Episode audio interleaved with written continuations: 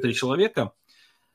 Вот, поэтому, ну, чтобы нам посмотреть. И раз мы уже просто собрались, то я предлагаю о чем-то поговорить, провести такой, может, вечер вопросов-ответов, провести такой, знаете, просто обычную, а, обычный разговор, пообщаться. Я вот только что вернулся с молодежного общения, с нашего ейского. Так, тоже еще немножко сосредоточиться, сосредоточиться нужно, но в целом, в целом я готов. Мне будет помогать один брат, он будет э, включать микрофон тем, кто хочет что-то сказать. И давайте мы начнем. Поэтому, если у вас есть какой-то вопрос, вы можете поднять руку. Ну и когда вы будете говорить, э, вы представьтесь, пожалуйста, кто вы, откуда вы, и скажите, насколько хорошо качество связи, насколько вы меня хорошо слышите, насколько хорошо меня видите, и потом, потом задайте свой вопрос и задайте какой-то... Или, или просто расскажите что-нибудь интересное. У нас простые посиделки, мы говорим ни о чем. Ну, точнее, обо всем. Пожалуйста, а, кто у нас начнет, если такие желающие? Так, я понимаю, эта процедура таким образом, что вы поднимаете руку, вам дают право а, значит, ответить, и вы можете говорить. Поэтому там внизу такой микрофончик должен быть у вас. Нажимаете на микрофончик и говорите. Если кто-то, кто готов уже что-либо сказать, задать вопрос там, или... Кстати, если кто-то стесняется задать вопрос, то здесь у нас есть такое специальное место для задания вопросов в Телеграме. Вот как раз Евгения спрашивает, вы приедете на следующей неделе в Калининград? Это вопрос такой, да, я планирую. 9 числа я выезжаю из Ейска. И 10 то есть это получается не следующая неделя, а через неделю. Так получается. Вот. Угу. Так, ну что, а голосом никто не попробует сказать? Ага, какая-то попытка была. Так, Ольга спрашивает, почему меня... Э, Ольга спрашивает, не поняли, не поняли. Не поняли суть вопроса. А вопроса никакого нет. То есть э, вы, вы говорите, значит, как вас зовут, откуда вы, и какой-то вопрос мне задаете. Это вместо вопросов и ответов. Очень интересно интервью получился. Ну, как вас зовут? Я зовут Руслан, я Закарпатье. Хорошо. Как меня слышно, как меня видно? Очень нормально. Я сейчас включу камеру. Давайте, включите камеру. Ну, я теперь на работе. Ага, но вас, вас пока не видно, Руслан. Как? Пока вас не видно. Или а... вы находитесь в черной комнате и сами... Да. Не сами. С братьями на, по работе. Но я очень рад, что могу присутствовать в этом интервью. Хорошо, отлично. Все, спасибо, Руслан. Давайте мы кого-то еще послушаем. Кто готов? А, библейская школа для глухих, спрашивает Куаныш. Я, да, планирую приехать. Уже не первый год меня приглашают. Я очень рад этому. Мне очень нравится с братьями э, неслышащими общаться. Вот, и да, если Бог позволит, обязательно хочу приехать. Уже дата намечена, да, вот не было еще даты, вот 25 марта. Хорошо.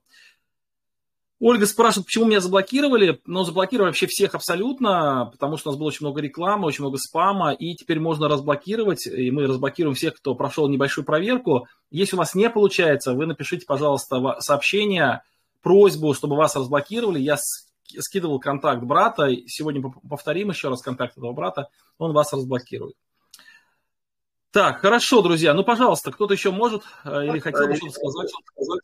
Денис, смотри, момент такой, я буду включать которых братьев или сестер, они у тебя будут отображаться сверху, и у них будет видно, что отключен микрофон. То есть включил я микрофон, ты их будешь видеть. Угу, вот угу. По какой причине они не говорят, возможно, они еще ну, не разобрались или еще что-то. Ну, пока у меня нет такого человека, который бы... Вот Николай поднимает руку, я вижу. Сейчас.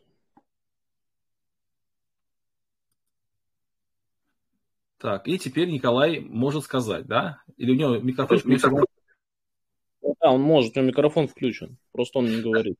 А, Николай, вот вы должны нажать на, или нажать на кнопочку, э, такую зелененькую, которая вот вам там теперь доступна, и э, включиться и сказать то, что вы хотели сказать, задать вопрос какой-то, или в общем, поделиться просто впечатлениями о качестве э, нашего эфира. Да, вот у вас что-то получилось, пожалуйста, да, давайте еще раз. А, все нормально, все слышно, все хорошо. Так, Николай, вы откуда? С Ростова-на-Дону сейчас сижу в пиццерии. А, ох ты, как здорово. Может, у вас какой-то вопрос есть. Обычно, когда я начинаю рубрику вопросов-ответов, там целая тьма тьмущая вопросов идет, а сейчас есть возможность напрямую задать вопрос на любую тему. Давайте попробуем это сделать. Вопросы. До какого числа нужно сдать эссе для поступления на курсы? До 30, до, до 30 ноября. Кстати, хорошо, что Николай это напомнил. У нас сейчас а, идет набор на курсы наши, на библейскую школу, библейскую школу онлайн, которая для проповедников, все братья могут э, учиться. Это, конечно, для, наших, для нашего Кавказского объединения школа, но в виде исключения можем принимать и всех остальных, поэтому поторопитесь. Спасибо. До 30 ноября. Приятного аппетита, Николай. Так, есть еще желающие пообщаться? У нас 205 участников. Было бы неплохо, если бы участники, они бы еще и видео включали, чтобы можно было видно было, и чтобы потестировать.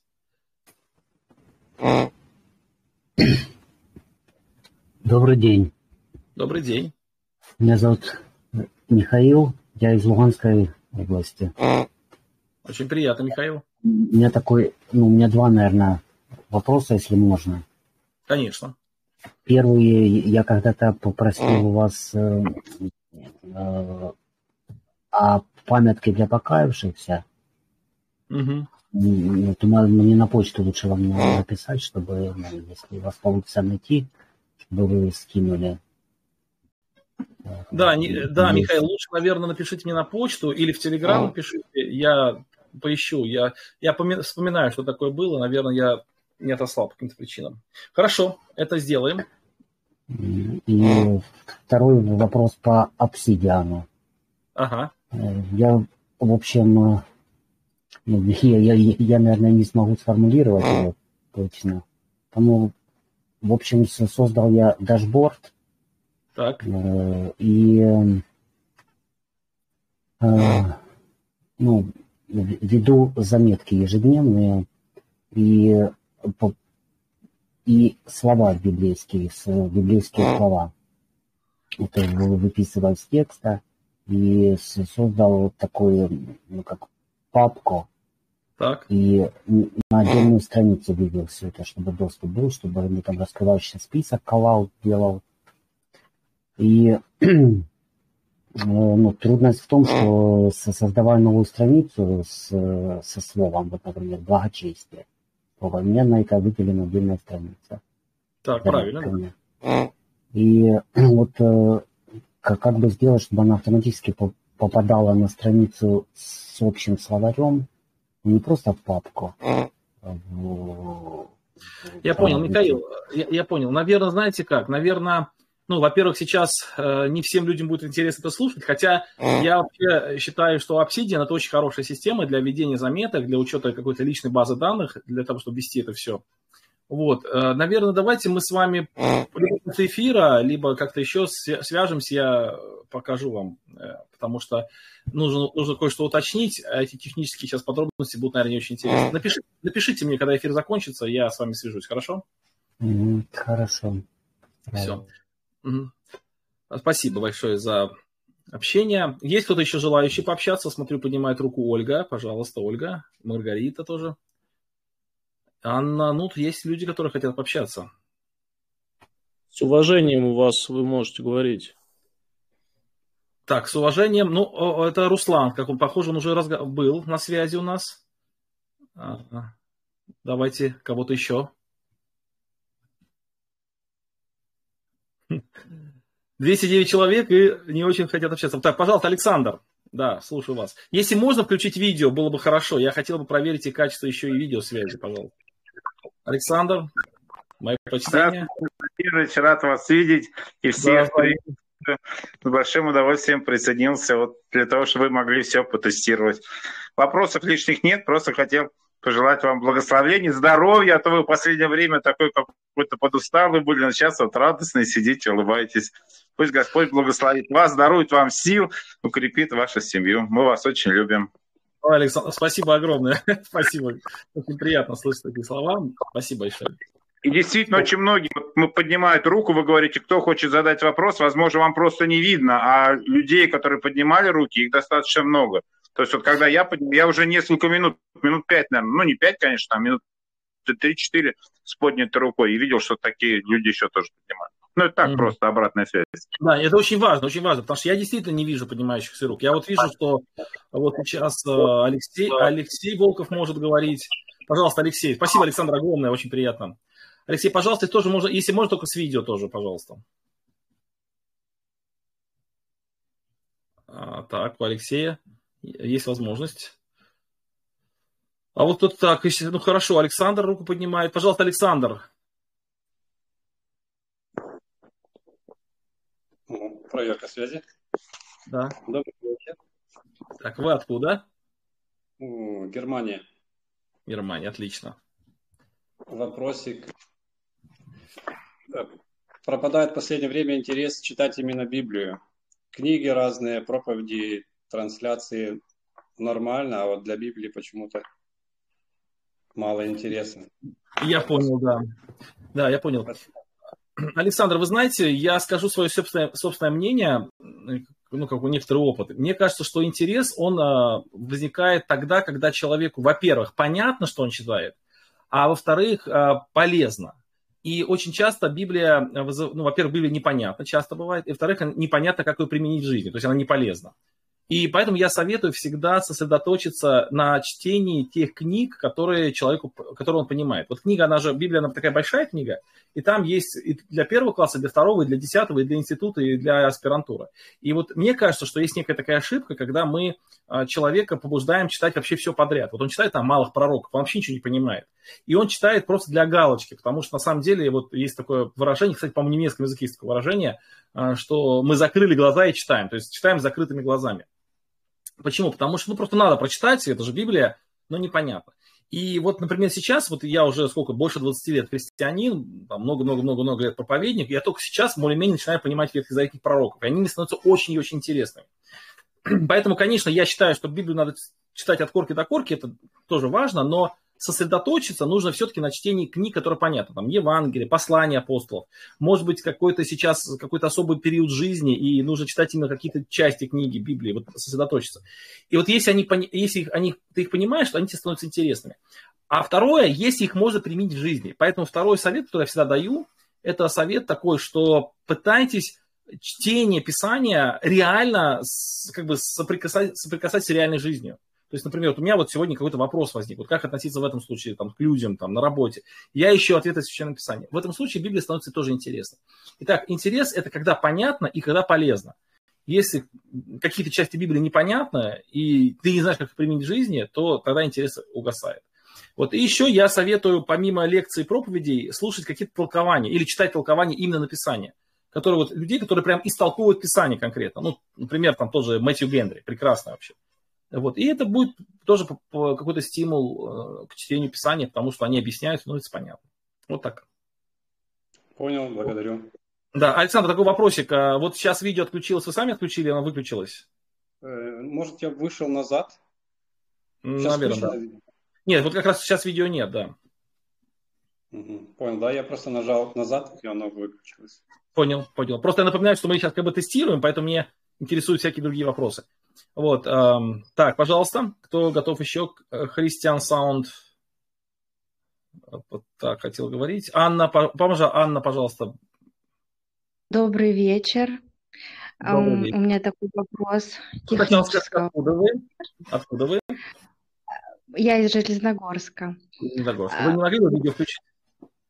Не, видео не могу сейчас. Хорошо, хорошо. Э, скажите, пожалуйста, как у вас функционирует хор? Потому что вот у вас в церкви одна из немногих, наверное, ну, где не сидит хор каждое воскресенье. Вот просто вот интересно, почему так? Спасибо. А, почему так? Ну, у нас вообще много-много лет хор, э, как бы, ну, когда я переехал в Ейск, э, тогда был хор. Ну, группа, группа небольшая была, но сестра там Таня, она стабильно занималась вот с хором все было хорошо, ну, пел хор, вот, и он почти пел каждое воскресенье. Потом был период такой, когда у нас хора не было долгое время. Вообще церковь у нас, она э, такая достаточно неслаженная, очень много переезжих и очень много новых людей, фактически вот как бы церковь выросла достаточно быстро за короткое время, И поэтому некоторые служения, которые, к которым привыкли, например, в обычных церквах, где вот там из поколения в поколение вот идут верующие, у нас их нет. И хор у нас вообще как вот, как вот такой вот самостоятельная единица, он сформировался не так давно. И они не готовы еще петь каждое воскресенье, просто не готовы к этому. Поэтому они поют по мере, по мере подготовки своей, и поэтому они не сидят впереди. Хотя у нас для хора впереди место есть, и когда мы строили дом молитвы, мы специально для них место приготовили, и будет время, когда там хор будет сидеть постоянно, я в это верю, но пока просто хор не готов петь каждое воскресенье. Хотя спевки проходят каждый, воскр... каждый четверг, у них, по-моему, четверг спевки, если не ошибаюсь, или даже два раза в неделю спевки, и они много тренируются, но пока еще не готовы петь каждое воскресенье. Такая вот ситуация. Пожалуйста, давай, то есть я буду называть тогда имена, да, вот Николай. А, не, Куаныш, пожалуйста, Куаныш. Приветствую, Денис Владимирович. Меня нормально слышно, да? Нормально, но если Куаныш, ты, ты включишь еще и видео, будет вообще хорошо. Нормально? А, да, замечательно, Куаныш.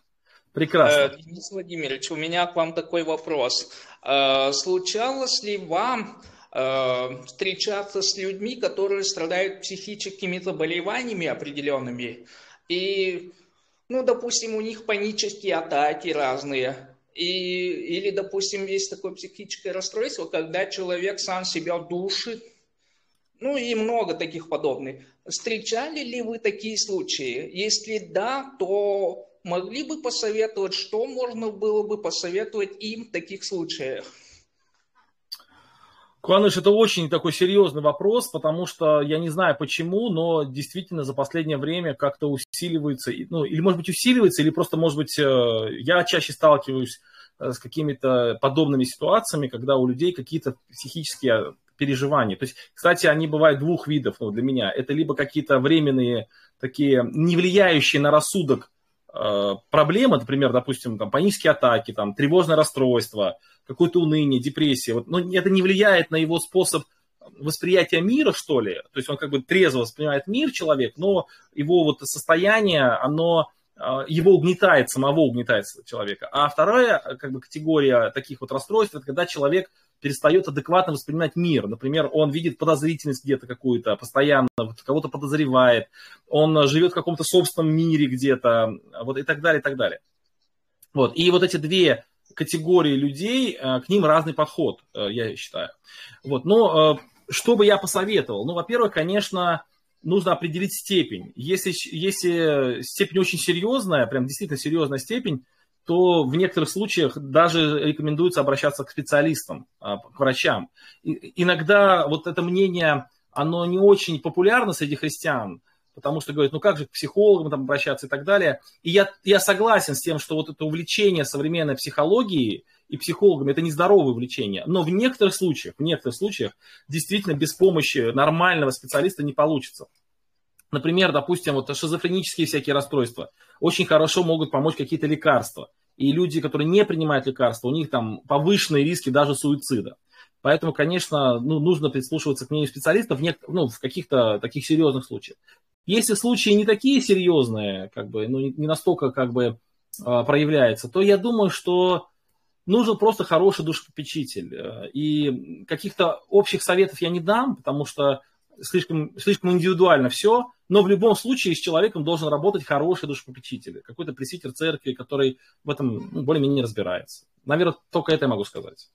Такие общие фразы. А, а кого вы, вы могли бы порекомендовать в качестве ну, специалиста? Ну, я, я не имею в виду конкретные фамилии, а вот именно направления, потому что есть психологи, есть психиатры, есть психотерапевты, ну и так дальше. А ну, знаешь, Я скажу, вот недавно у меня была такая ситуация, что ко мне обратился один мой хороший друг, он молодой брат, которого я знаю с детства, и у него очень серьезная проблема, а, и понадобилась помощь специалиста. И я написал в своем телеграм-канале, дорогие братья и сестры, посоветуйте хорошего специалиста. И мне прислали, ну, буквально там несколько десятков контактов разных специалистов. И этот молодой человек, он пообщался почти со всеми, вот, но в конце концов нашел одну сестру, христианка, она, она верующая, член нашего братства, и она очень высокого уровня специалист. И он с ней поработал, ему помогает это. Вот. То есть я не думаю, что сейчас я назову даже профессию. Я думаю, что это все равно где-то на стыке психологии, психотерапии. Ну, это, это ну, нужен специалист, просто специалист нужен. Вот. И надо искать таких людей. Вот. Я больше, наверное, больше, наверное, ничего не скажу, потому что... Понял. Последний вопрос. Да, да. Э, как вы относитесь к термину «молодежный лидер»? Э, уместно ли такой термин в служении в церкви? Вы знаете как, Лукваныш, э, тут интересная ситуация. Дело в том, что вот чисто интуитивно мне этот термин не нравится. Мне не нравится, например, слово спикер или там лидер, например. Хотя я сам употребляю слово спикер, и когда мы, например, проводим вечера, то пишут там спикер вечера, например. Но мне не очень нравится. А почему мне не нравится? Потому что ну, по двум причинам. Ну, одна из причин, одна причина заключается в том, что вот почему лидер? Вот я сейчас объясню, почему лидер. Вообще, смотри, какая логика. Если человек занимается э, душепопечительской работой, то он, он пастор, он пресвитер. И uh часто, очень часто а, называют человека, который действительно серьезно занимается какой-то работой с молодежью, его называют молодежным пресвитером или молодежным пастором. Это вот такая, как бы сказать, христианское, что ли, название того, чем человек занимается. Но э, часто бывает в молодежи, вот этот человек, он действительно не занимается душепопечительской работой. Он просто организует э, поездки там, он больше именно организатор, чем пастор. И какое же слово ему подобрать? И вот взяли это слово лидер. И почему мне это не нравится? Потому что я считаю, что действительно нам не нужны лидеры, нам нужны пасторы. Вот, нам нужны пресвитера, а не лидеры. Э, лидер, он ограничивает, человек, он ограничивает как бы ну, э, вот функциональную задачу, что ли, этого человека. Он вот, он, ну, как бы он лидер, а нам нужен пастух. вот. И вот поэтому. Но а, вот поэтому мне не очень нравится. Но в принципе, в принципе, это современная вот эта терминология, она проникает в нашу среду. Я думаю, что здесь трудно с этим бороться. Вот. Так, э, смотрите, я сейчас немножко отвлекусь на комментарии, потому что мы обещали читать и комментарии тоже. И там их скопилось несколько штук. Вот, э, вот Александр пишет, что поднимает руки, а мы их, наверное, не видим. Ну, скорее всего, так и есть. Лия спрашивает, при... планируете ли вы в Самару? Я очень планирую в Самару, в Тольятти особенно, но пока непонятно когда, но думаю, что не очень долго. Как преодолевать уныние, когда в церкви почти не осталось молодежи и тяжело найти себе место? Сильное уныние. А вопрос вообще тяжелый очень, потому что человеку всегда нужна компания, всегда нужно общение, всегда нужно какое-то ну, какой-то поддержкой. И вот мало людей, которые самостоятельно готовы гореть. Да, это мало таких людей. Но что посоветовать? Ну, во-первых, э, знаете, вот я вот одной сестре сказал такую фразу. Вот у нее там очень тяжелая ситуация была с мужем, она тоже унывала. И я говорю, вы знаете, вот сейчас вот вы находитесь на таком месте, где кроме вас никто мужу не поможет. То есть как бы вы единственный человек в мире, который может помочь своему мужу. Вот. Ну, как-то ее ободрило, что это ее место. И вот одна из э, причин, одно из моментов, что помогает нам не унывать, это а, как бы понимание того, что я вот нахожусь там, где я должен находиться. Это вот это мое место. Второе, ну, попытайтесь искать общение где-то, может быть, какие-то молодежные общения, поездки какие-то. Ну, то есть найдите общение, а, вот сейчас интернет есть тоже, ну, каким-то образом попытайтесь. Но на самом деле это трудный вопрос, я согласен, и это не так просто все. Вот, э, в чем может быть проблема? У меня нет звука, пишет Сергей. Э, Олег пишет, вот слабое качество видео. А, кстати, вот я моего брата, который пока сохраняет инкогнито, попросил бы, может быть, сделать опрос в телеграм-канале у меня по поводу качества звука и качества видео, чтобы там можно было галочки поставить, и мы бы увидели качество плохое видео только у, у, у брата Олега, который написал, или это действительно проблема. Вот. Когда будет э, «Что новенького, друг?» Маргарита спрашивает. Вот я сейчас объясню, почему у нас нет этой передачи. Вот Алексей Дашевский, мой э, соведущий, он постоянно, каждую неделю говорит, Денис, надо записать передачу. В чем проблема? Ну, я сейчас вам покажу. Вот посмотрите, видите, у меня там стоит камера, вот я немножко развернул, а тут стоит тут микрофон, так, его почему-то не видно, а вот микрофон стоит, его видно, да, там пульт стоит и все остальное. То есть некая, некоторая такая система налажена, но она налажена для меня одного. И у нас есть второй микрофон, но э, нет, вот как вы знаете, вот технически очень трудно сделать. То есть мне, чтобы записать что новенького друг, нужно технически достаточно сложно, там, вот особенно сложно это подготовить место. Как бы комнатка маленькая, и вот если, например, записать вот эту передачу, я сейчас просто включил, или, например, записать там обзор книги, просто сесть и все, там, или вопрос-ответы, а когда появляется второй человек, то это прям резко усложняет задачу, прям резко усложняет, прям в разы, для меня лично. И поэтому вот уже там несколько месяцев мы эту передачу не записываем, хотя я считаю, что она очень важная. Вот я попытаюсь это дело а, попытаюсь это дело все-таки как-то устранить, потому что я хочу записывать.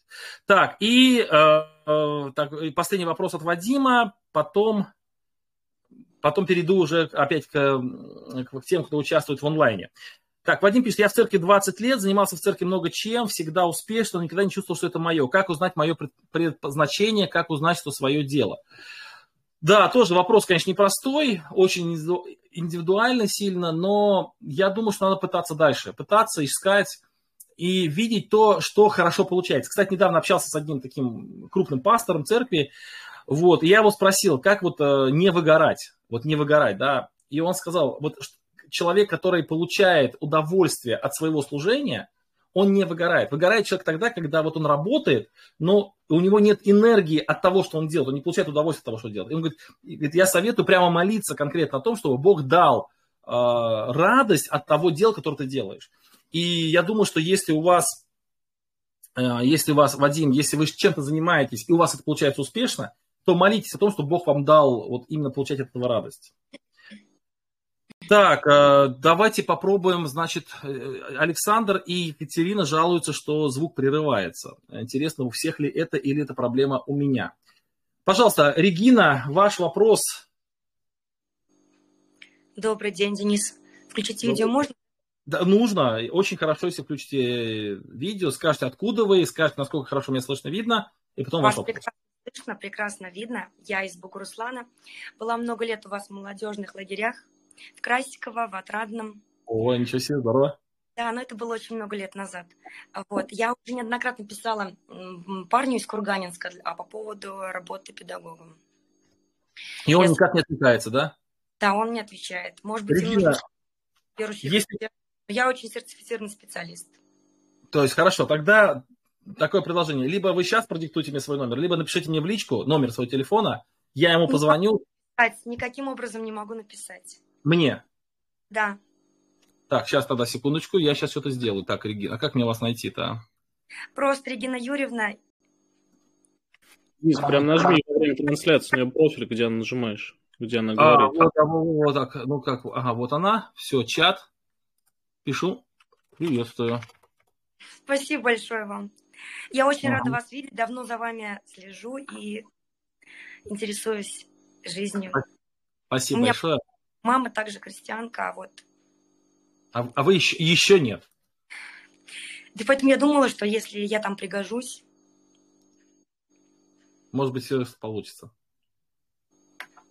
Хорошо, Регина, я обязательно... Я уже вам написал. Напишите мне ваш номер телефона, и я передам человеку, все будет хорошо. Спасибо. Отлично, спасибо, Регина. Так, отлично. Следующий, кто у нас на связи, это Надежда. Надежда, пожалуйста, тоже видео, тоже откуда вы, как меня видно, слышно. Здравствуйте. Здравствуйте. У меня такой вопрос. А как бороться с Нет, стоп, стоп. Откуда вы? Город Новокузнецк. Новокузнецк. Видео нельзя включить? Не получится? Нет, не получится. Жалко. Так, вопрос какой? Как бороться с депрессией? А, Надежда, ну, во-первых, депрессия, вот сейчас это слово очень часто говорят депрессия, но депрессия это очень редкое явление. А сейчас он говорит, у меня депрессия. Нужно очень сильно разделять. Вот депрессия это такое серьезное заболевание. Клиническая депрессия, это диагноз клинической депрессии ставит специалист из, из, из этого состояния очень трудно выходить. Чаще всего у людей, которые говорят, что у них депрессия, это не депрессия. Это просто уныние, там, подавленное состояние какого-то настроения, там, еще что-то. Но это не депрессия.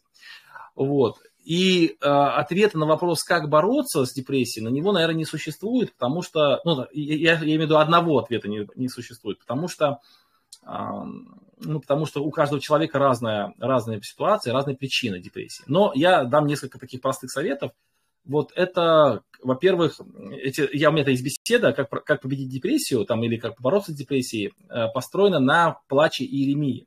И вот там есть таких несколько советов. Итак, представьте, Иеремия, он находится в разрушенном городе, враги, вавилоняне пришли, все разрушили, народ в плен увели. Иеремия все это предсказывал, он это все знал, но его никто не послушался, и вот он в унынии находится. И вот там несколько советов. Первый совет. Иеремия беседует сам с собой. То есть мы вот люди такие, что мы можем говорить сами себе. Мы можем вот как бы а, вот высветить проблему. Например, вот у меня сейчас уныние какое-то. Я сам говорю, стоп, у меня уныние. Вот у меня уныние. Этого не должно быть. Итак, давай разберемся. И вот Иеремия говорит, я говорю душе своей, там, ты не унывай, я говорю душе своей, уповай на Бога, я говорю душе своей. То есть это очень важный процесс, когда мы отделяем вот то, что с нами происходит, от нас самих, и как бы сами себе мы говорим, что это не стоп, стоп, дорогой, это вообще что-то, что ты начал унывать-то, с чего вдруг-то? У тебя все хорошо, давай, давай там, соберись, давай действуй дальше. А второе – это замечать милости Божии. Это тоже очень важно. Вот я, кстати, веду дневник благодарности, прям веду дневник благодарности, мне очень нравится. Это и дневник благодарности по отношению к людям, и дневник благодарности по отношению к Богу. Например, какой-то человек сделал мне что-то хорошее, мелочь какую-нибудь, я его записываю в дневник благодарности. И вот, то есть, надо свое а, как бы, мировоззрение, свой взгляд, э, свою вообще э, форму мышления перестраивать на, на поиск милости и благодарности. Вот Иеремия посмотрел на все то, что кошмар творится вокруг какой-то. И он говорит, по милости Божией мы не исчезли. То есть, ну, как бы находит какие-то плюсы в этой ситуации.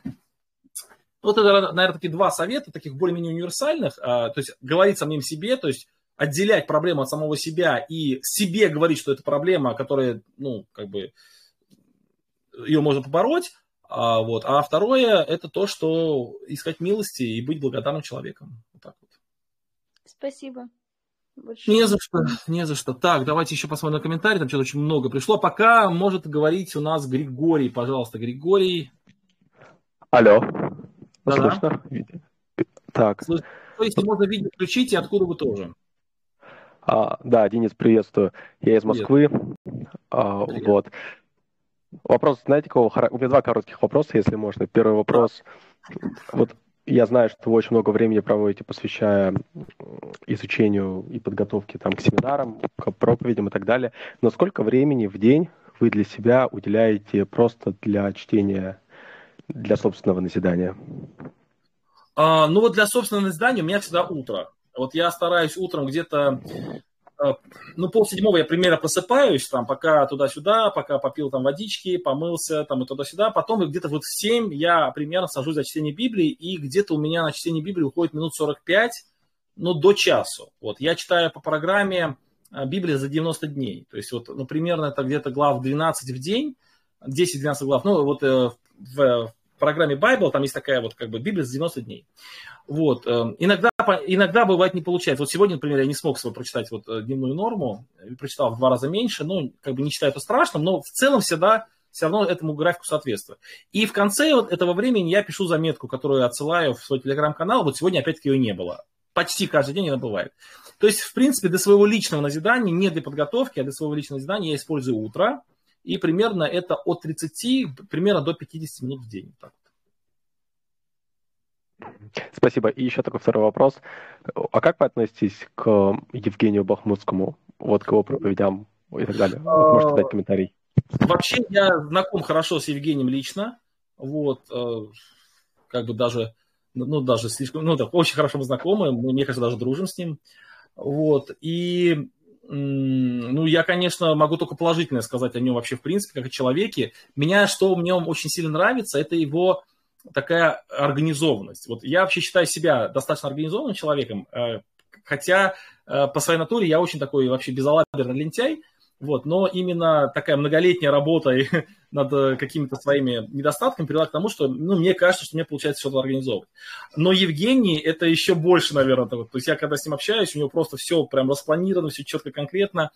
Вот, я когда даже его спросил, Евгений, а вот если, например, позвонит твой друг с Америки и скажет, а, слушай, Евгений, приезжай вот срочно на семинар, Э, приезжай и э, проведешь на семинар, и, что, что ты скажешь? Он, скажет, он, он говорит так, я отвечу, я отвечу так, что, извини, пожалуйста, друг, вот у меня вот через два с половиной года есть слот времени, там, в августе, я могу в это время приехать. То есть вот на три года вперед у него более-менее все распланировано. Вообще отлично. При этом он находит время для своих детей, там, находит время, ну, молодец. Вот, конечно, мне очень нравится в нем то, что он очень много готовится к проповеди. То есть я знаю, что он понедельник тратит на это, часть вторника, пятницу. То есть, ну, порядка 20 часов в неделю у него уходит на подготовку одной проповеди. Это очень-очень хороший результат. Ну и сами проповеди, ну, я не скажу, что слушаю все его проповеди, но периодически прослушиваю, и э, мне проповеди всегда доставляют назидание. Вот. Но это что, все, что хорошее. В некоторых богословских моментах мы, конечно, не, не можем согласиться, ну, больше касается клинических каких-то моментов, но э, в целом, если говорить как о человеке, как о пасторе, как о проповеднике, ну, конечно, это очень-очень мощная фигура в наше время. Спасибо, Самое... спасибо большое.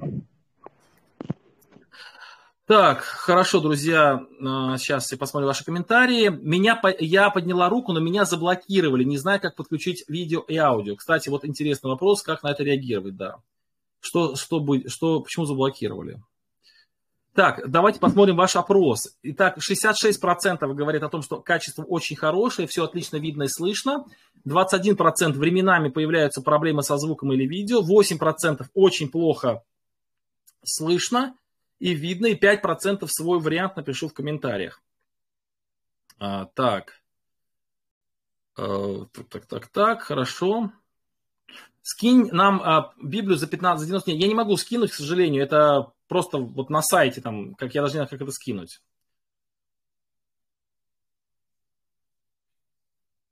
Так. Я приезжаю, да, я приезжаю 10 числа, это...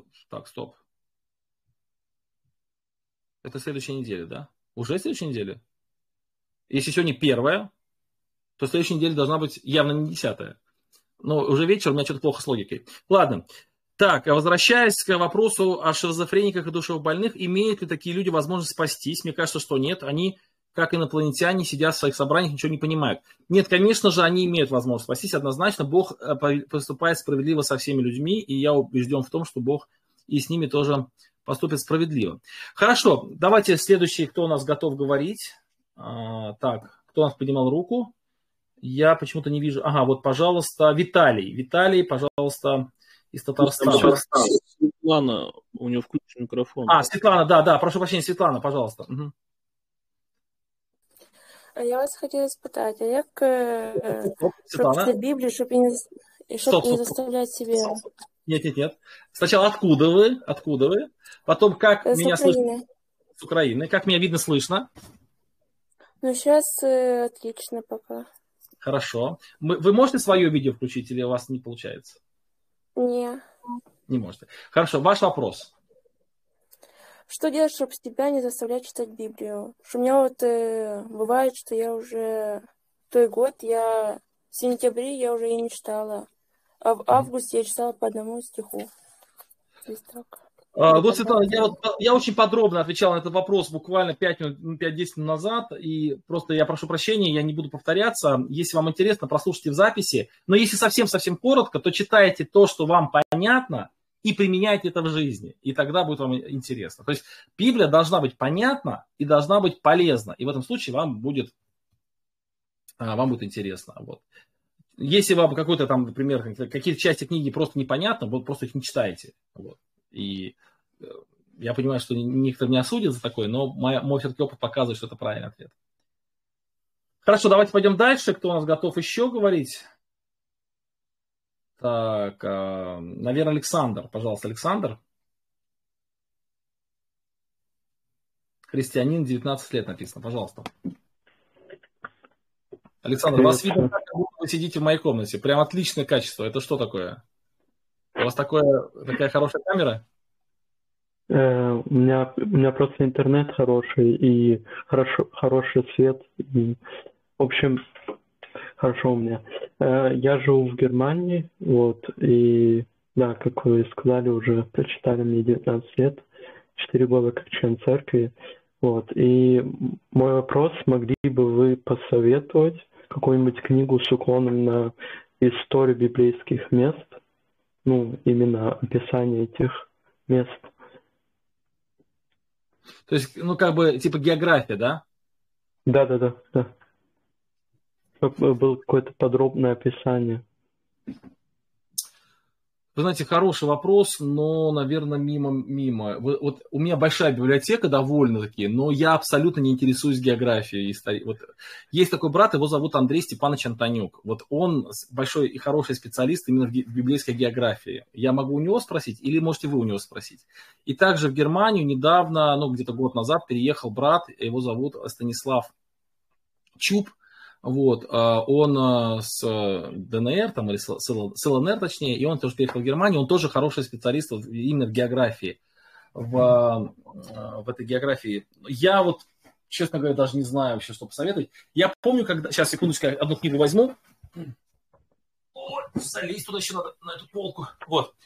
Когда-то давным-давно, я еще был совсем молодым, я прочитал книгу вот Эриха Ценина, вот, посмотрите, эта книга «Библейские холмы». Автор, конечно, ну такой, он вообще не христианин совершенно, и он плюс еще и, ну, немножко, так знаете, его книга такая чуть-чуть провокационная. Но именно эта книга, она привила, вот как бы, она вот меня, вот я еще только-только начал ходить в церковь, я даже не был верующим человеком, прочитал эту книгу, и вот именно она у меня увлекла Библией, ну, библейской какой-то археологии, ну, не то, что увлекла, нет, ну, как-то поразила, что ли. Вот она настолько интересно написана, эта книга, хотя, я говорю, она такая провокационная, то есть она, а, ну, как бы, не скрывает каких-то таких вот э, некоторых, может быть, сомнений, что ли, автора вот вообще про какие-то вещи, но она очень интересная. Вот называется «Библейские холмы», и она как раз рассказывает о раскопках вот именно а, Калаха, там, допустим, или Вавил, Вавилона, раскопки Вавилона. Она рассказ, рассказывает о раскопках, как, как искали, например, допустим, Ниневию, допустим, искали. Очень интересно. Вот, ну, вот это я могу посоветовать. А все остальное... А библейские холмы? Да, «Библейские холмы», автор Эрих Церин. Эрих Церин. Вот. Угу. вот. Ну, наверное, так. А все остальное к Андрею Степановичу, у него большая литература. Так. У меня, если смотреть на ваше видео, оно немножко размыто, но если кликнуть на вас и вывести на полный экран, то все в порядке. Ну, хорошо. Так, пожалуйста, Ярослав. Если можно, если можно видео. Приветствую. Приветствую, Ярослав. О, Ярослав! Ну, наконец-то я тебя вижу. Хоть здесь я тебя увидел, а? Ну, надо же как. Я о чем. Приветствую. Просто Привет. решил поздороваться. Вопросов как таковых нету. Ну, я... у меня вопрос. Ты где живешь сейчас? Канада. Канада? Ничего себе тебя занесло. Да? Ага. Вот Ты в какой, вот. в, какой, в какой местности? А, Альберта. Альберт. Это от Володи Куберянца далеко? Ты знаешь Володю? Откуда? Володю Куберянц знаешь? А, я слышал о нем, но, наверное, я далеко. Я знаю этих Гиричей, да, вот. А, недавно Гирич, были у нас. Да, недавно да, да, Да. Хорошо, Ярослав, прям очень рад тебя видеть. Давай, не теряйся, на связи, Давай. пиши. Все, пока. Привет семье большой.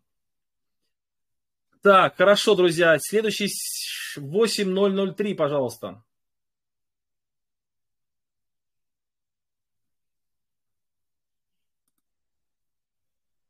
Э, восемь ноль три. Ваш вопрос, ваш комментарий, пожалуйста.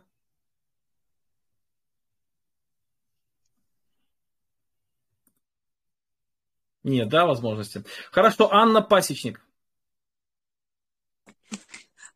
Да, приветствую. Приветствую вас. Пожалуйста, откуда вы? А, если, если можно, видео включите. Нет, нет возможности у нас видео включить. Видно. Я хочу задать вам вопрос. Скажите, как, пожалуйста, как послушать книгу Михаила Голубина «Восстание семи церквам» или только можно купить ее? А, этот вопрос надо задать Михаилу. Дело в том, что вот у меня эта книга есть, вот она лежит у меня на полочке, я ее читал, но в электронном виде, в электронном виде, наверное, ее нет, скорее всего, я не знаю, чтобы она была. Вот, и на, озвучена она или нет, я тоже не знаю. Думаю, что она еще не озвучена, поэтому, скорее всего, пока ее можно только купить. Но Может, лучше, лучше вопрос задать Михаилу, лучше этот вопрос. А можно как-то с ним связаться, э, e-mail или телефон? Пум-пум-пум-пум. Давайте знать, как сделаем. Вы напишите мне сообщение. Вот я сейчас вам напишу. Э, вот тоже вам сейчас напишу сообщение. Вот, э, вот приветствую. Вы мне напишите, э, что вам нужен телефон Голубина, я с ним спрошу, ну, даст ли он разрешение, и потом вам напишу. Хорошо, спасибо большое. Хорошо, пожалуйста, следующий у нас будет, э, наверное, Ольга. Пожалуйста, Ольга. Это я? Да, О. это вы. Я просто хотела узнать, подключусь я или нет. Сейчас попробую видео включить. Да, видео. От, откуда вы, насколько хорошо меня видно, слышно? И я из Петербурга. Я а, давно уже вас слушаю, где-то года два назад, наверное, начала слушать. Мне нравятся ваши проповеди. И я, мне нравится, что вы очень открытый человек. И я думаю, что человек Божий всегда должен быть открытый и у вас есть это качество. Мне это очень нравится и очень приятно это слышать. Хотя есть некоторые моменты, единственный момент, в котором я, э, в котором я с вами не согласна, есть такой момент. А так, в основном, мне очень нравится наблюдать вашу открытость, вашу искренность, вашу любовь к людям, Спасибо. и к семье к вашей, и ваши серьезные отношения вообще. Я вообще считаю, что верующий человек должен быть искренним человеком, потому что если мы доверяем Богу, то мы открыты перед Ним, и мы очень искренни перед Ним. И я считаю, что вы очень искренний человек, и это очень приятно, потому что очень часто в жизни встречаются люди, которые не открытые. А. Знаете, Ольга, я, спасибо вам большое. Я когда-то еще давно-давно-давно читал, когда Библию, наверное, первый или второй раз, я заметил, написано про Давида, такие слова. Он входил и выходил перед народом, и народ любил Давида. Вот, mm-hmm. и я тогда помню, вот для меня это было таким большим, как бы, таким откровением, что ли, что надо, ну, действительно, не стесняться. Мы ходим среди народа, и как бы надо говорить о своих недостатках, о своих плюсах, минусах открыто, и это вызывает определенную симпатию. Поэтому спасибо вам большое за такие добрые слова. Спасибо. Так, пожалуйста, Даниил. Даниил Балдин, ваш вопрос. Если можно видео. Так, Даниил исчез куда-то, жалко. Лара, Лара, пожалуйста. Приветствую. Если Меня зовут Лара. Без видео можно? Можно, конечно. Откуда вы? Я из Московской области, город называется Ногинск. Ногинск. Эм, спасибо вам большое за ваше служение онлайн часто угу. слушаю, смотрю и в Ютубе, и здесь. Мы с сестрами на сестринской группе э, разбираем сейчас э, послание к римлянам. Ну, и для того, чтобы лучше вникнуть, я слушаю ваши лекции тоже по этому посланию, ну, которое уже закончили вы. Угу. Вот. И вот у нас с сестрами один вопрос, на который мы не, не в разборе. У нас э, метод э, индуктивный по книжкам. Не вот Э, и до конца, слушая лекции, мы тоже не поняли стих э, «И поверил Авраам Богу, и Бог вменил ему в праведность». То есть э, нам надо для того, чтобы Бог нам вменил праведность, нам нужен Иисус. А вот как тогда во время это Авраам не, знал Иисуса, то есть он ну, как поверил именно Богу, или, или это были какие-то уже э, ну, разговоры с Богом о Мессии, или, или как вот ну, так, состыковать в лице Авраама старый э, Ветхий Завет и Новый Завет? Вообще потрясающий хороший вопрос, очень глубокий и требующий такого осмысления. Поэтому, наверное, надо подумать хорошо, как на него ответить. Но вот смотрите, вот Авраам, он очень сильно как бы сомневался, да, то есть вот помните, он а Богу такой упрек говорит, что ты мне не дал потомства, вот это Елиезер, он там в доме наследник мой. Когда он, и Авраам возвращается после великой-великой победы, ну, когда он Лот освободил, то ему встречается Бог, говорит, награда твоя велик, весьма велика, а он говорит, а что ты мне можешь вообще дать? Да, то есть как такое обвинение. И почему такое обвинение? Потому что он уже много-много-много-много лет ждет наследника. Вот. И потом Бог его вводит на, как бы на улицу, да, показывает звезды. Кстати, евреи говорят о том, что это второй раз, когда вот вера Авраама, она поддерживается звездами. Первый раз, когда он еще был совсем маленьким, он увидел звезды, понял, что это Бог, единый Бог сотворил. Ну вот опять Бог показывает звезды, и вот написано, и поверил Авраам Богу, и это вменилось ему праведность. Вот сейчас я скажу, и поверил Авраам Богу. И потом, смотрите, какая ситуация. потом он живет с этой верой, рождается сын, и сына надо принести в жертву, и вот он идет э, на э, как гору Мария, и он идет, очень часто рисует такую картину, что Авраам там плачет, он идет, переживает. У меня как-то немножко другая картина рисуется. Авраам идет с твердым, стопроцентным пониманием того, что Бог воскресит человека, э, его сына из мертвых.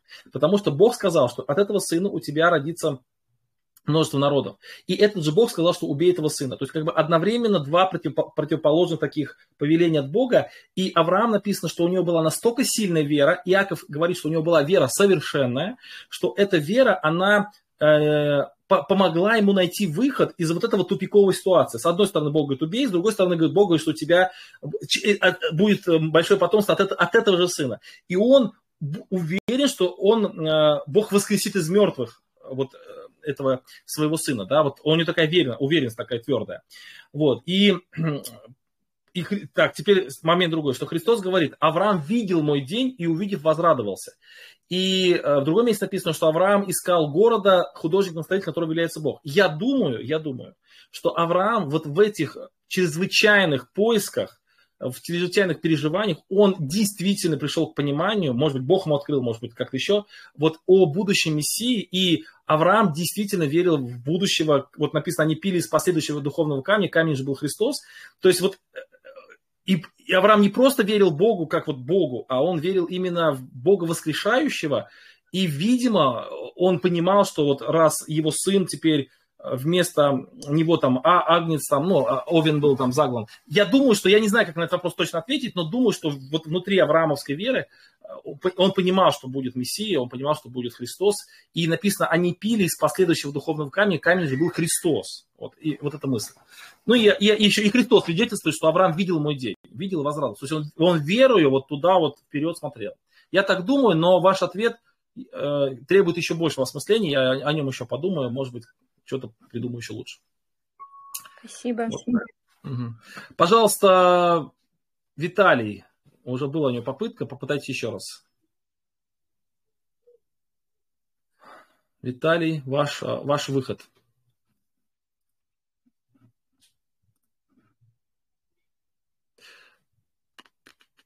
Так, Тимофей, давайте пока прочитаем ваши комментарии.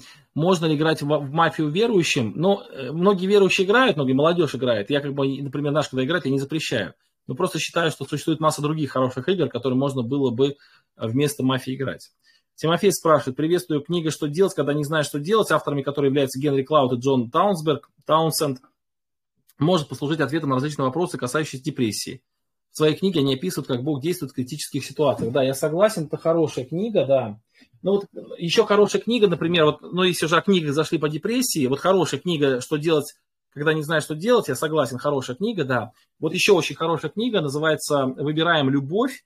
Эта книга написана тремя авторами, они все христиане, они основатели в Америке э, клиники для помощи как раз попавшим в депрессию – и так далее. Вот «Выбираем любовь», и у них есть такая же книга, называется «Выбираем счастье», а, ну, как бы из этой же серии. Поэтому тоже очень хорошие книги, которые помогут тем, кому трудно сейчас, вот в, в уныниях. Так, пожалуйста, Вера. Так, дядя Денис, привет, приветствую. Приветствую, Очень... Вера подключиться, поддержать вас в вашей трансляции. И такой вопрос задам. Я сейчас готовлюсь к, к одному сестринскому мероприятию.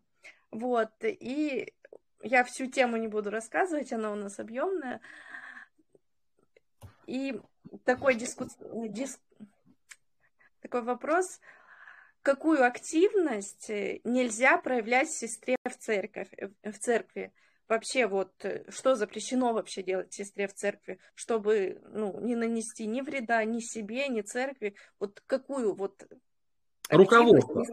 Вот смотрите, да, я понял, Вера, хороший вопрос. Я отвечаю односложно. Руководство. То есть э, сестра, она может заниматься любой деятельностью, она не должна руководить. То есть она может, например, там, активно помогать, активно давать советы, она может быть очень активной сестрой, но она должна всегда понимать, что она всегда второй пилот или там, там помощник, да, вот всегда так сказать. Да, как, как, как только сестра начинает руководить, Это может быть очень тихая сестра, очень незаметная, скромная, но она из-под, из-под тяжка все делает. Либо она такая активная и руководит. Вот это начинается беда. То есть э, сестра должна всегда быть помощницей. Вот, причем даже может быть суперактивной помощницей, но помощницей. Ну, а если такой случай, что какие-то там сестринские мероприятия, ну, невозможно же туда брата позвать, чтобы он... Нет, он нет, вот я говорю, что, например, вот, допустим, вот у нас в церкви там проходят всякие сестринские мероприятия, где только сестры находятся. Да, и я только рад, слава богу, пусть они э, общаются сколько угодно, и чем больше, тем лучше, слава богу. Но если они там, находясь, они вдруг вообразят себя капитанами корабля, это проблема. То есть, если вот пока они там отдельно, без братьев, но они там все равно правильно понимают то, что сестра сотворена помощницей и в церкви, и братьям, и мужьям, то хорошо. Вот. Угу. То есть э, я абсолютно нормально отношусь, когда сестры, э, когда сестры собираются вместе, без братьев. Конечно, это отлично вообще. Я только рад. И второй вопрос. Э, когда успех может нанести вред? Какой-нибудь успех в таком прям хорошем деле, но он тебе приносит вред. Бывают такие случаи и какие они? Ну, любой, любой успех может принести вред, если он э, как бы вызывает гордость. Ну, самый плохой, самая плохая черта – это гордость. Когда человек, когда человек начинает гордиться, когда превозносится над другими людьми, когда успех отделяет его от других. Вот как Петр сказал, Господи, ты сын Бога живого. Блажен ты Симон, сын Ионин. И тогда вот только Петр получил откровение от Бога, он тут же отзывает Христа от других учеников. Господи, пойдем с тобой поговорим. Да что этих, что этих учеников слушать? Они там еще такие дети малые. А вот мы с тобой поговорим вдвоем. И тут же Христос называет его сатаной. То есть, как бы, как только человек возносится, как только человек отделяет себя от, от общества, думает, что он лучше других, вот это и есть вот проблема. Спасибо большое, хорошего вечера. Да. Хорошо, спасибо, Вера. Так, следующий у нас будет говорить, у нас есть ли кто-то... Инна, пожалуйста, Инна.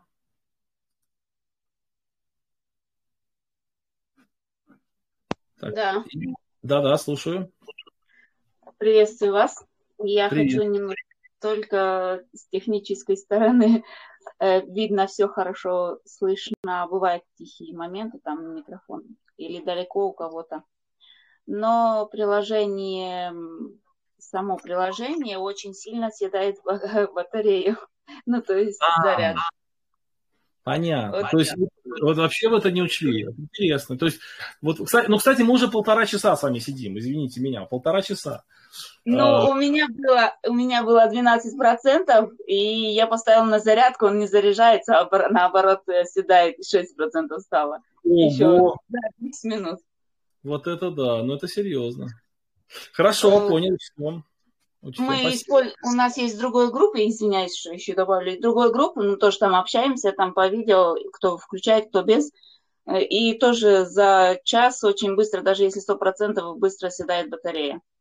Mm-hmm. Поэтому в Ютубе лучше прямой да, эфир там. Кстати, здесь тоже пишут в, в этом в комментариях, что она, батарея села мигом просто.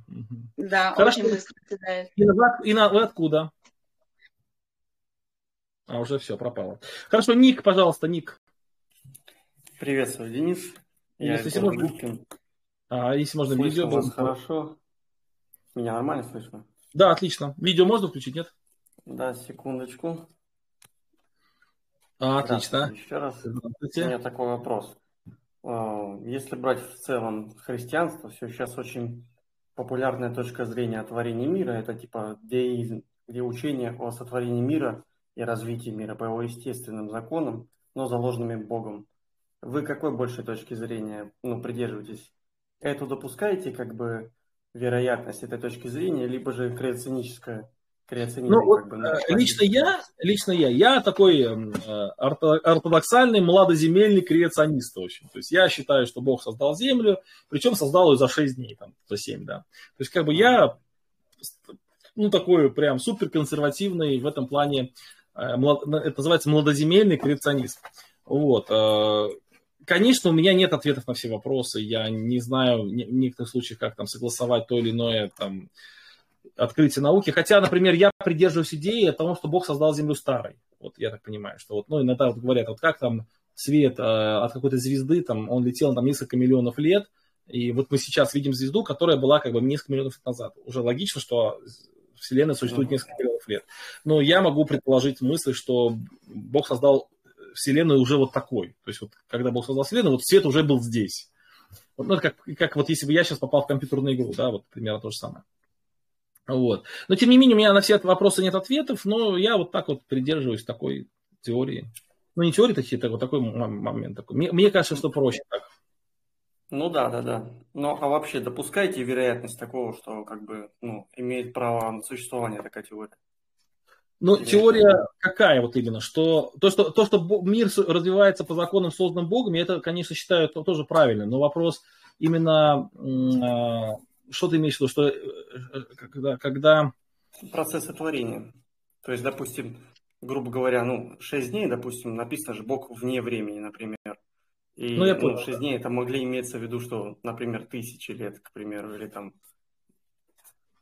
ну, в общем так, э, дело в том, что для того, чтобы дискутировать на какую-то тему, нужно быть в этом теме специалистом, также, да, хотя бы разбираться. Я вообще не разбираюсь. Я вот придерживаюсь этой теории, и я не готов его отстаивать, э, именно доказывать и не готов вообще на эту тему дискутировать, потому что у меня просто нет фактического материала. Наверное, есть какие-то другие точки зрения. Более того, например, если бы я встретился с человеком, который придерживается второй точки зрения, наверное, он как-то очень бы сильно аргументировал свою точку зрения. Скорее всего, есть какие-то аргументы. Но я просто с ним не знаком, потому что мне это не очень интересно. Вот. Ну, то есть есть какие-то темы в жизни, которые неинтересны, да? Не, не, это не то, что ну, не, не важны. полагающие, да. Ну, для, лично для меня. Для кого-то они очень важны. Вот я там знаю одного брата э, Владимира, он очень сильно занимается подобными темами, и слава богу, да благословит его Господь. Но лично мне это неинтересно. Вот э, просто не сфера моего как бы, внима, это, угу. внимания. Вот, поэтому прошу прощения, но я, наверное, наверное, допускаю, я, наверное, допускаю, что существуют другие точки зрения, но я не могу их оценить ни, никак. Угу. Спасибо, спасибо. Угу. Все, хорошо, с Богом. Так, давайте комментарии посмотрим. Так, эм, слышала, что происходит подростковое или молодежное общение онлайн. Можно ли получить информацию относительно вопроса заранее? Спасибо. Да, у нас проходит подростковый онлайн. Да, была запись на них, и там сейчас порядка 300 подростков учатся. Ну, как учатся, мы экспериментируем пока с ними. Но я, наверное, в ближайшее время запишу еще раз по поводу этого обращения в нашу группу, потому что многие спрашивают. Вот, я объясню, что происходит, и можно будет еще раз записаться. Так, э, был на комиссии призывной по АГС, то есть это альтернативная служба, видел, что часто ребята теряются на вопрос о том, что будешь делать, если нападут на твою семью, на твоих глазах будут насиловать. Кто будет родину защищать? Вот э, неужели Бог одобряет, чтобы вы не отвечали никак на насилие, убийство и так далее? Ну, вот здесь очень интересно есть подмена понятий.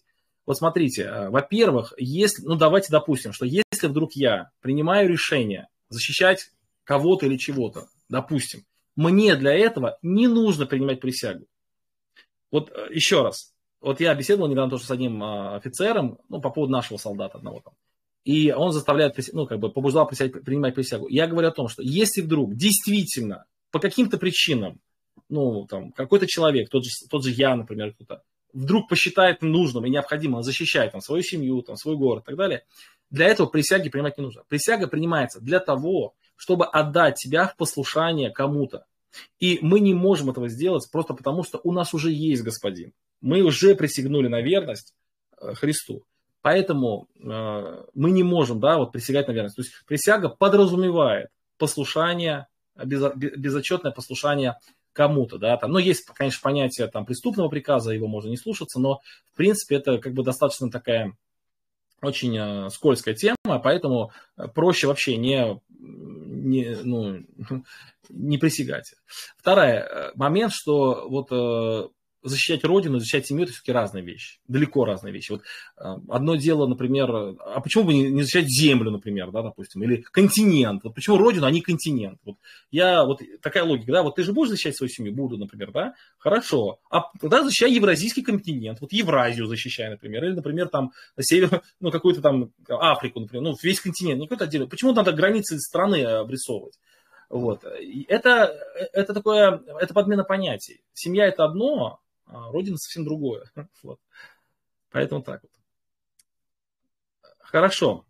Друзья, кстати, у нас э, теряются участники. У нас было 300 там 20, наверное, участников, сейчас 249. Ну, в принципе, мы уже и полтора часа пообщались. Давайте еще немного совсем с вами поговорим. Сейчас, пожалуйста, а, Екатерина скажет свое мнение, свое слово.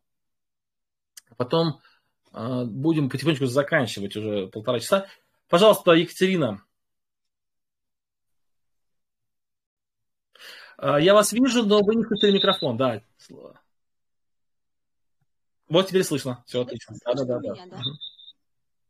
Вы, вы откуда? Я из Санкт-Петербурга. Вот. И хотела такой вот вопрос задать. Я занимаюсь детьми в воскресной школе. Ну, у меня такая группа 9-12 лет. И вот пользуясь вашими дневниками, то есть мы читаем с ними ну, по главе, как каждый день. Вот, но не 15 минут, а просто как бы, чтобы приучить детей читать главу, ну, как Библию каждый день. Вот, но такая проблема у нас в группе, что они все читают, вот, но хотелось бы как бы замонти... ну, как-то замотивировать. замотивировать, да, их, вот, и как бы вы посоветовали вот, а вы ведете вот эти вот... Поделитесь вот опытом, как вот вы мотивируете детей. Вы ведете вот эти ну, линии непрерывности? Да, ведем. У нас дети, есть такие дети, которые, они вроде э, не читают, но записывают, но не читают. Ну вот как мы мотивируем, я скажу, что, во-первых, каждая детская, вот каждая детская, я прям конкретно спрашиваю каждого ребенка, сколько у него дней например, там 20, 25, 30 дней. И иногда спрашивал, что ты читал, расскажи. То есть мы создаем в группе а, ну, некую такую культуру чтения, то есть культуру чтения. И это, наверное, самое важное. То есть нужно вот как бы внушить, ну не то, что внушить, а потихонечку, потихонечку создать такое понимание, что не читать Библию, это как-то странно. То есть все читают Библию, это нормально. Вот. А, плюс, э, ну вот подарки все-таки, да, вот на, на 150 дней, на 365 дней подарки, это тоже мотивирует. Например, человек там бросил читать, а потом его друг получил Библию хорошую, кожаную, и опять замотивировался. Вот. Плюс, э, например, очень здорово устраивать, мы тоже это делаем, устраиваем игры разные на знание Библии. Ну, что-то типа, например, там, там ну, где-то вот такие есть передачи, там, что, где, когда, там, ну, такие вот вещи, да, вот, ну, вот на библейскую тему. То есть какие-то викторины, какие-то а, какие-то, например, говорю, давайте вот, дети, вот э, прочитаем вместе там, там, послание Якова, и потом у нас будет игра по посланию Якова, вопросы по посланию Якова. Вот, и это интересно. Вот, кстати, у нас сейчас выходит игра новая в нашей компании, как раз называется «40 вопросов об». Там такие, такие карточки, там вопросы по разным темам Библии. И вот задаешь, и если ребенок отвечает правильно, ты как бы эту карточку ему даешь и выигрывает тот, кто больше карточек заработал. И вот если, например, проводить такие игры по, прочтен, по прочтенному материалу, это тоже очень мотивирует. Ну, то есть создать культуру чтения, а, спрашивать, мотивировать подарками, и плюс еще какие-то игры на проверку на знания тоже хорошо будет. Угу. Понятно, хорошо, спасибо большое. Ага, все с Богом вам. Константин США, пожалуйста.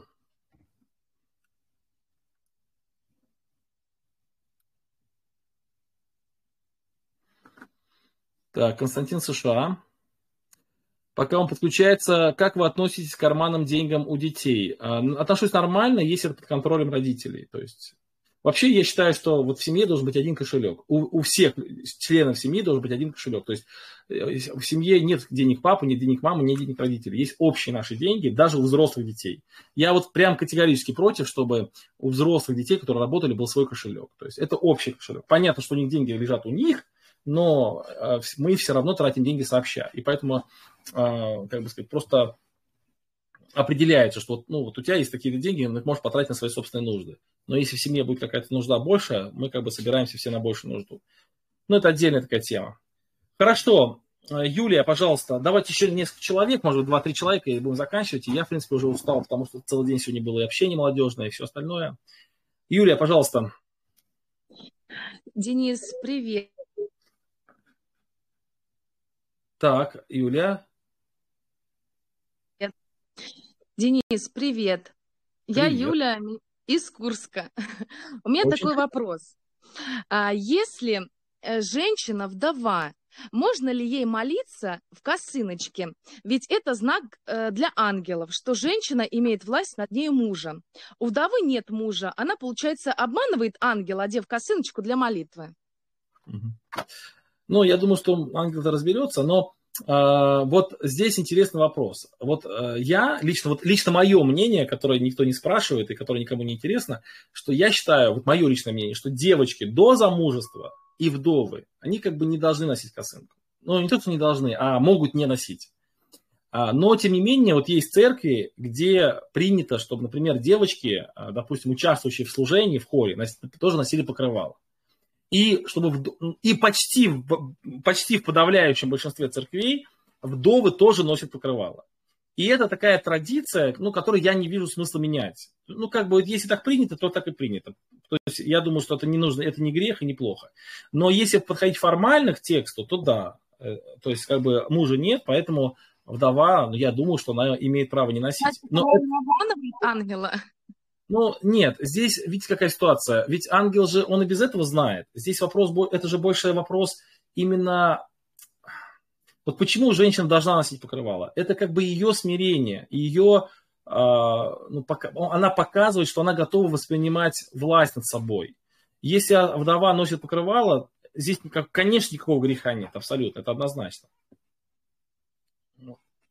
Поэтому, если коротко отвечать на ваш вопрос, то она не обманывает. Все нормально. Можно носить.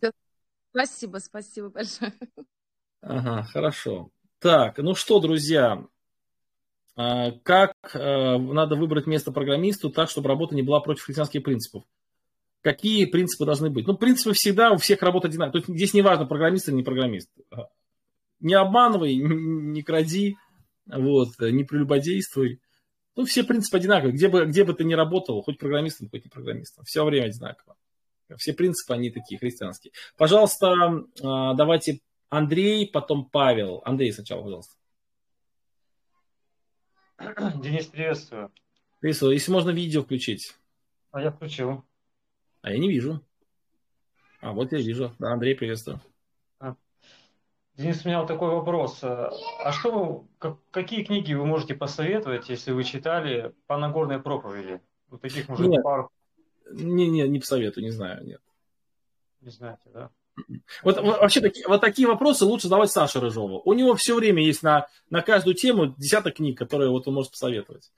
Я... А проповеди по... По Нагорной проповеди, да. У меня, было, у меня было несколько проповедей по Нагорной проповеди, да. И просто я информацию брал с разных книг. То есть я не знаю ни одной книги по Нагорной проповеди, вот прям не знаю. А так, например, там толкование, там древние отцы церкви, там современные, просто толкование.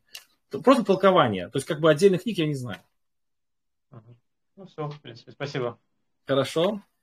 Андрей, Павел, пожалуйста. Привет, видно? Приветствую, да, хорошо. А, добрый вечер. Вот, на данный момент Оренбург, Павел меня зовут, да. Вот. Ну, качество видео, в принципе, нормальное, вот, а, при том, что через мобильный интернет на компьютер раздаю, через провод, через USB.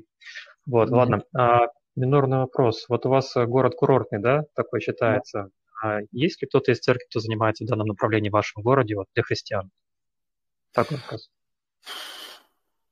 Так, ну смотрите, в нашей церкви а, у нас а, ну, нет людей, которые как бы сдавали бы жилье. Как бы нет таких людей в церкви у нас в регистрированной, ну, в Российском Союзе, у нас там есть брат, который занимается размещением. У него есть свои там какие-то апартаменты.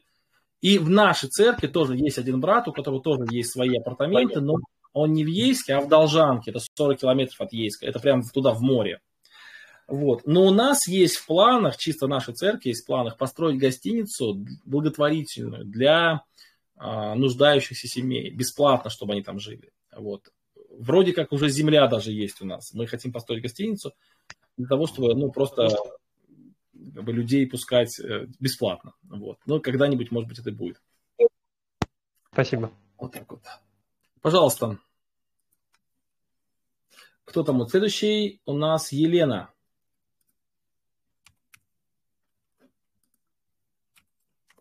Пожалуйста, Елена.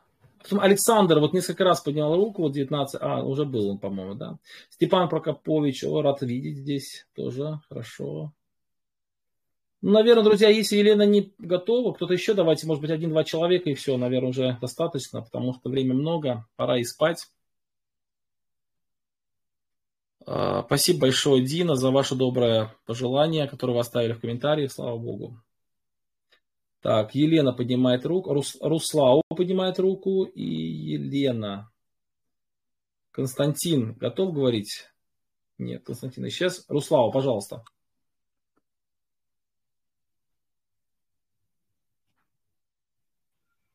Алло, алло, слышно вас? Да, слышно. Если бы еще видно было, вообще хорошо было.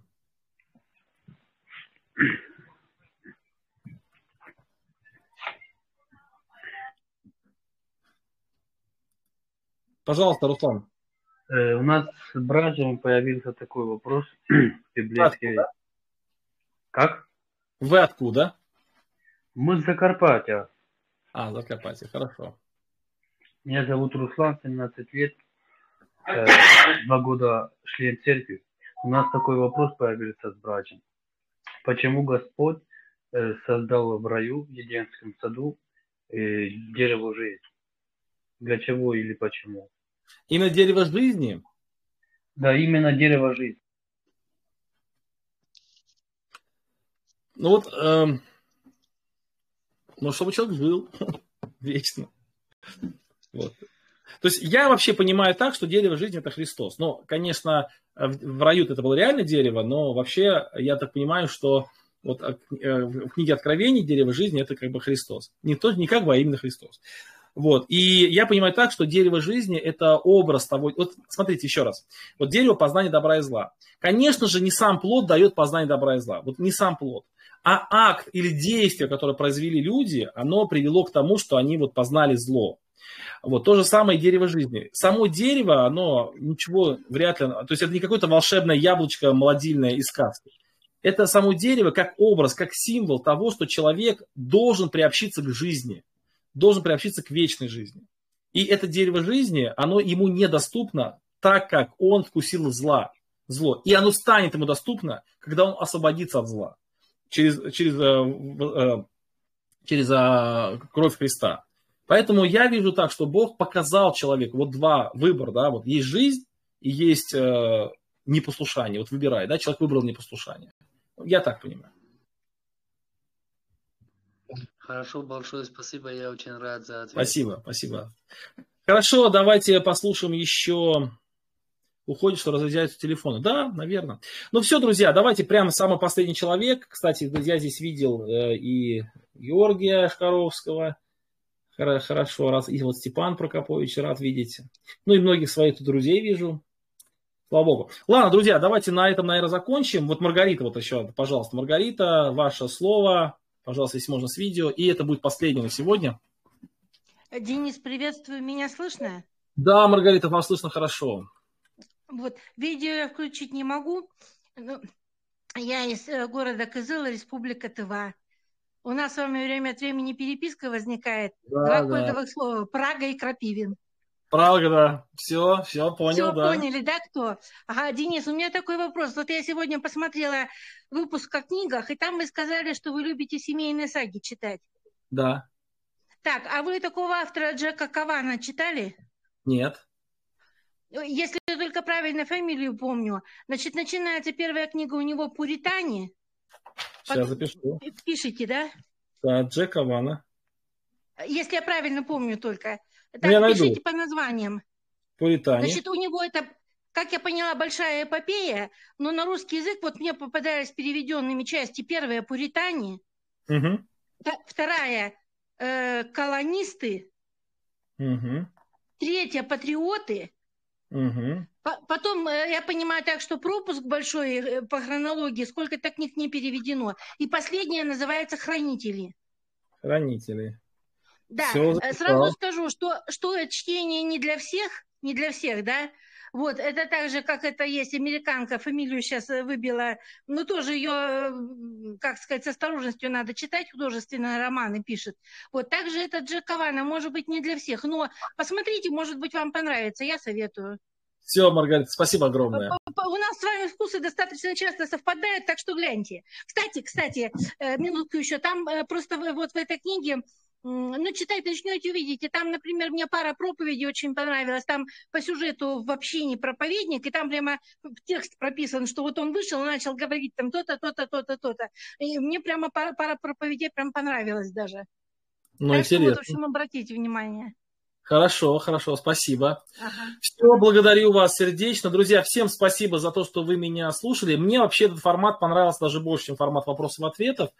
А, он пока называет так посиделки в Телеграме, а, вот, и мне кажется, что можно его продолжать. То есть, То есть формат, формат, формат, вопросов ответов, он более такой, что ли, какой-то солидный. А тут просто посиделки с чаем. Пожалуйста, кто хотел сказать?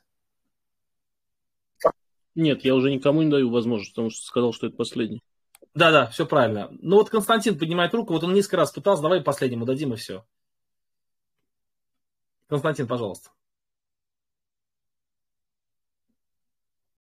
Ну и последняя попытка тоже не увенчалась успехом. Ну все, друзья, спасибо огромное. Если получилась запись, э, то мы ее выложим. Вот, надеюсь, получилось. Все, э, с Богом, приятно было с вами пообщаться. Напишите в комментариях ваши отзывы вообще об таком формате. Стоит его продолжать, не стоит продолжать. Вот. Эм. Ну все, с Богом, до свидания. Спокойной ночи всем.